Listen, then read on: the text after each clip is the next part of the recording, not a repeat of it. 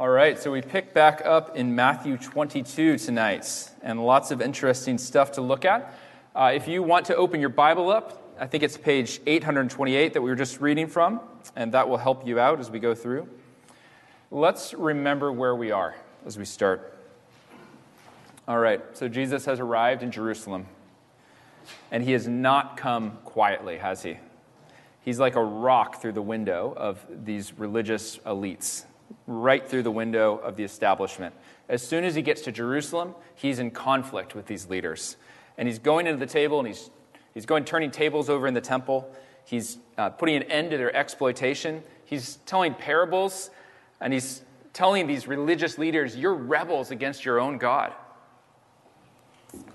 And these leaders see him as a threat, and they are angry, and they move to stop him.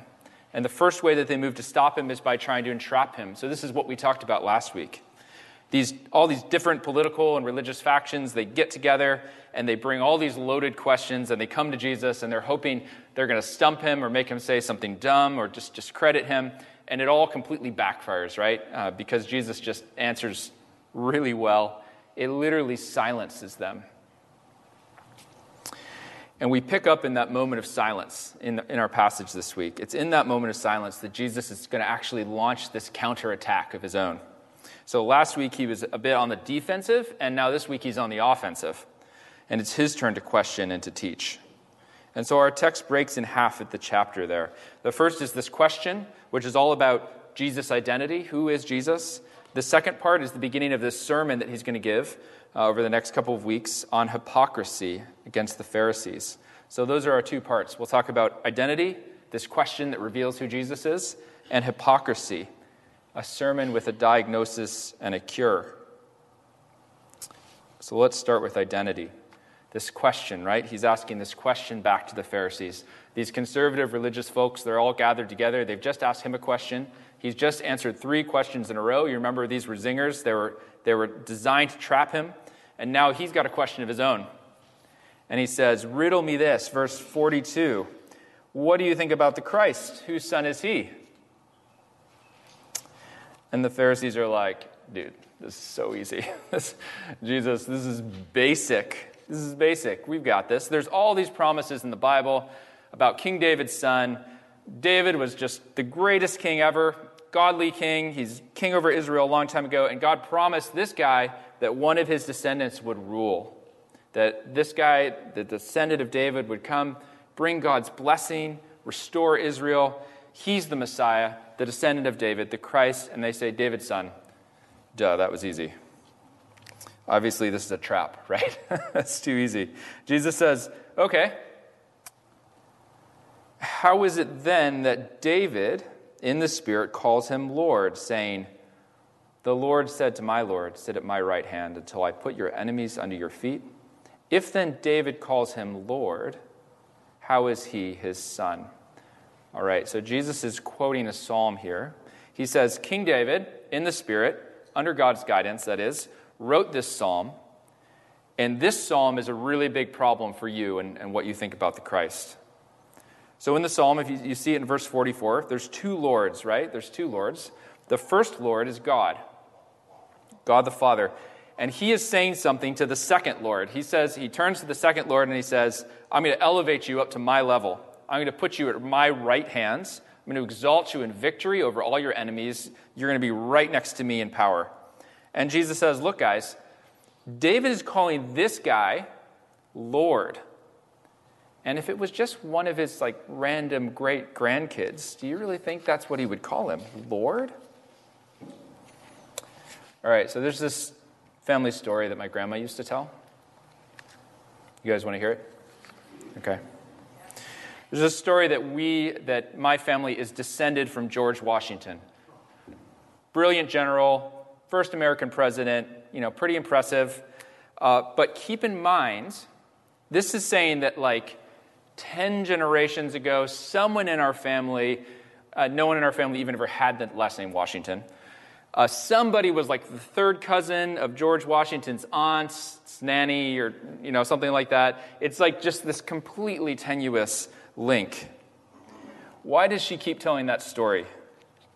Oh, it's this idea that greatness runs through our veins. We love this, right? My ancestor, I might be a tactical genius. You guys don't know. I'm related to George Washington, right? And it'll manifest any day now. So this is like the Pharisees' story. Their story depends on Christ, about who the Christ is. It depends on David's greatness, right? They're saying, well, David was really great, and so the Christ is going to kind of have some of that juju, one of his descendants. It's like a recessive gene, like, you know, one of David's descendants is going to be really great. And Jesus says, listen, guys, that doesn't work. When David talks about the Christ, he calls him Lord. He said he's going to sit at God's right hands, the place of authority. This is the Christ, the one who's going to save God's people. He's so much more than simply David's descendant. He's going to do so much more than David ever did. And so that's what Jesus is after here. That's what his question means. If he is David's Lord, how in the world is he just, you know, David's boy? Whose son is he really? And no one was able to answer him a word, nor from that day did anyone dare to ask him any questions. Yeah. Jesus answered all of their questions. And those questions, they were essentially red herrings. They were designed to entrap and distract. And then he says, let me ask you a question. This is the question. Whose son is the Christ really? And this is really telling. For the question, this is the question. The Pharisees are silent. They have no answer to that question. And Jesus is like, look at you guys. You're prim and proper. You're waiting for David's son. Do you have any idea what you're actually dealing with here? The Christ, David's son, the son of Mary, is also God's son. And I'm also right here. I'm standing right in front of you. That's the perfect illustration of what hypocrisy is, isn't it? They say that they want the Christ. We want the Christ. We understand who the Christ is. But they're literally face to face with him, and they hate him. They don't want anything to do with him. They do things in the name of God, but they don't want God. They don't want his son. They don't want David's descendant. So they've taken this set of beliefs and practices that they have about God, and they've taken some of these things and they serve their own political and personal ends, and they've lifted those things up, and those things have become, they've come to eclipse God. They've completely blocked their vision of God and who he is. And God is standing right in front of them. They can't see him. This is the heart of Jesus' critique as we go into chapter 23. So let's talk a little bit more about hypocrisy. And let's start with the diagnosis. So if you're imagining the scene here, Jesus is just hit them back with this question, and then he turns to the Pharisees, and he looks at the crowd and the disciples, and it seems like the Pharisees are still there, which is, it's about to get super awkward for them when they hear what he says. And he says to the crowds and disciples, the scribes and the Pharisees, they sit on Moses' seat, so do and observe whatever they tell you, but not the works they do, for they preach, but do not practice. Jesus says, your leaders, they're all about Moses. They're all about teaching his law. And by all means, listen to Moses' law. But consider these so-called experts. They don't even follow their own advice. They teach that they want the Christ, but they don't. They teach to love God by obeying the law, but they don't. They're kind of like backseat drivers. I'm going to follow up on your metaphor. We'll see if it works this time. Let's see. Okay. My kids do this all the time. I'm driving. They'll be like, Dad, you should stop for gas. Seriously. Dad, you should honk at that guy. Like, you could not know less about driving. You have zero on-the-job experience on your resume. Jesus is saying something like this about the Pharisees, isn't he? Lots of advice. Some of it may even be technically true. I was almost out of gas. It was technically true. But they're not even close to the steering wheel, right? They don't even know anything. They don't know God at all. So they're preaching from the right textbook, but they're doing it all wrong. But it gets worse. Because their teaching is not just disconnected from real life. It's not just theoretical. It's actually harmful. They're using God's law as a weapon against his own people. So that's what verse 4 is about. They tie up heavy burdens hard to bear. They lay them on people's shoulders, but they themselves are not willing to move them with their finger. So in crime shows, this is called throwing the book at someone, right? But it's not only that. They also come up with extra laws called fencing laws. And so they say, here's the law, and we're going to build a big fence of other laws around it because we want to keep that law safe. We want to make sure no one breaks that law, so we'll do all these other laws so you won't even get close to making a mistake. I went to a Christian university. It's called Wheaton College. And while I went there, dancing was forbidden. Dancing, I know, it seems like such a good thing. But we all had to sign a pledge that we would not dance, among other things. And the thought was, I suppose, we want to keep men and women behaving Christianly in their relationships. We want them to pursue chastity. We want to keep sex linked to marriage. You know, maybe they had kind of good reasons behind why they were promoting this. But then they thought to themselves, how can we make this happen? We'll stop them from dancing. You don't think it will work, right? Well, it didn't work. It wouldn't work. That's not the right solution. We actually had a joke around campus, and the joke was, no sex, because it might lead to dancing. But we know this, right? We know that putting rules around rules is not a way to transform someone's heart. It's not a way to help them know God or to live for God. The Pharisees were really famous for doing this exact type of thing. And what it ended up doing was suffocating all the people that actually, they really wanted to follow and obey God, but they were just buried under this impossible system. They were completely distracted from what the main point was, completely distracted from the heart of loving God and obeying God. And I wonder if we do this as Christians. What do you think?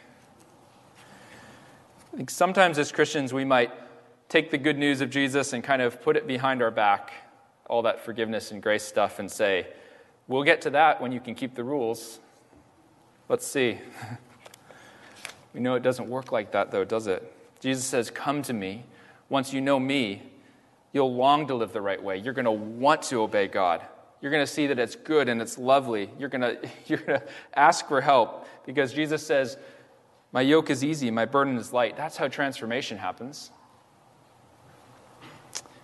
But if we go back to the Pharisees, we'll see that it actually gets even worse once again.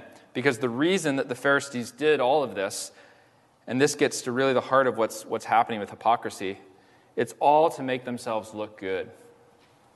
That's verse 5. They do all their deeds to be seen by others. They make their phylacteries broad and their fringes long. They love the place of honor at feasts, the best seats in the synagogues, greetings in the marketplaces, being called rabbi by others. It's all posturing, isn't it? It's all our performance. It's all a show. So this is how it works. God says in his law, bind the law to your forehead. What does God mean? Well, it's a metaphor, right? God's like, remember my law, bind it to your forehead. It's catchy. But the Pharisees are like, I'm going to do you one better than that. I'm going to actually make a phylactery, which is a box, and I'm going to put the law inside it, and then I'm going to strap it to my head. I know, this is a real thing. This is what they did.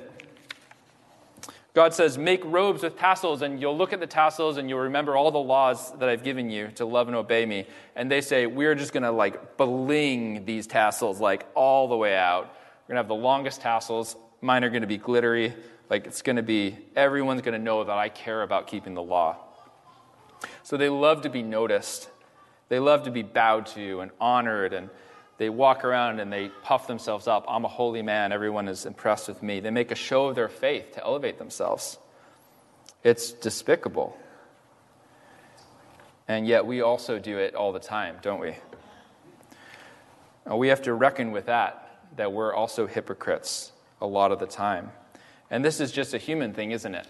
That we just love self-inflation. I love being loved and respected. It's really feels good to be just a little bit better than someone else, even if you have to maybe knock them down a bit to get there. And this happens in all kinds of places. It happens in religion. It's really gross when it happens in religion, but it also happens in our careers. It happens with fitness. It happens in the various ways we might virtue signal, the various causes we might share with other people. This is death to us, isn't it? This type of behavior. What we're doing is we're taking all these pieces of pride and vanity, we're taking all these kind of little accomplishments that we have, and we're doing the same thing that Pharisees have done. We're constructing this system, this persona, and we're holding it up like this, and we're completely eclipsing Jesus, the source of life and love and purpose. It's death. It's death for us. And so this passage is calling for self-examination. It's calling for repentance. It's calling us to ask, is there correspondence between my inner life and my outer life? Does out there, the things that I'm talking about and doing and saying that I believe, are those actually in here as well? Is there coherence between what I do and say and what's happening in my heart? Do I actually like to pray, or do I like to talk about my prayer life? And so on. If light is the best disinfectant for this problem, we need to lay down our facade, right? We need to take the thing that's eclipsing Jesus and we need to reveal it and say, this is the thing. And so I would challenge you that at some point you would find a friend or someone that you could speak to and say, this is my hypocrisy. This is where it hits me. I hate it. And then that person can say back, Jesus is bigger than that. His forgiveness can cover that. Well, we've talked about the diagnosis. We've actually started to get into the cure a little bit, haven't we? Let's dig deeper into that. Verse 8. But you are not to be called rabbi, for you have one teacher, and you are all brothers and sisters, and call no man your father on earth, for you have one Father who is in heaven. Neither be called instructors, for you have one instructor, the Christ. The greatest among you shall be your servant. Whoever exalts himself will be humbled. Whoever humbles himself will be exalted. Jesus says, but not you. Not you. Not my disciples. My disciples are going to act differently. Don't call yourself a rabbi or a father or instructor. What does that mean? Well, he's not saying that there shouldn't be any teachers or father figures or leaders in the church. And I'm not saying that just because I work for the church. In just a few chapters, he's actually going to send his disciples out, and he's going to say, go and make disciples across the entire world and teach them. Teach them everything that I've told you. So he's not saying that there shouldn't be any teachers.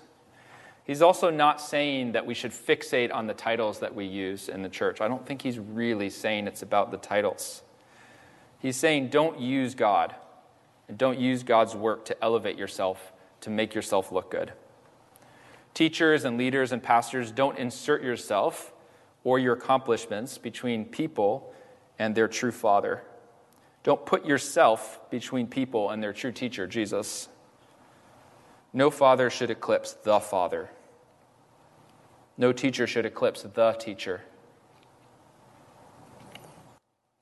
And the reason is that the cure for hypocrisy is Jesus. Jesus is the cure for this. It wouldn't make sense if he was just David's son, but luckily he's David's son and a lot more. He's the source of life and love. He's the cure. Coming to him as our Lord and our teacher is to know his Father as our Father. So at the end of this sermon that, you're going to get an earful from Jesus on hypocrisy next week as well. At the end of this sermon, Jesus laments over the Pharisees, and we see that he actually is skewering them here because he loves them. He wants them to turn around. He wants them to realize they're hypocrites and come to him and recognize who he is. And he says, why do you kill the prophets? Why do you reject God? Don't you know that I want to gather you under my wings? Jesus is saying, are you a hypocrite? Come to me. Come to me. It works 100% of the time. When we are with Jesus, we are in the place of humility. Jesus has come to Jerusalem to die. He's come to humble himself on the cross. He's come to save hypocrites. Jesus practices what he preaches. He never postures. He never grasps. And when he calls us, he says, come and be with me here in that place of humility. Follow my path. Walk with me. If you're walking with Jesus, there's no hypocrisy. Because if you're next to Jesus, you're serving. You're humble. And he says, from that place, you'll be exalted, just like Jesus. Your enemies, sin and death and the devil, they're going to be put under Christ's feet. They're going to be defeated.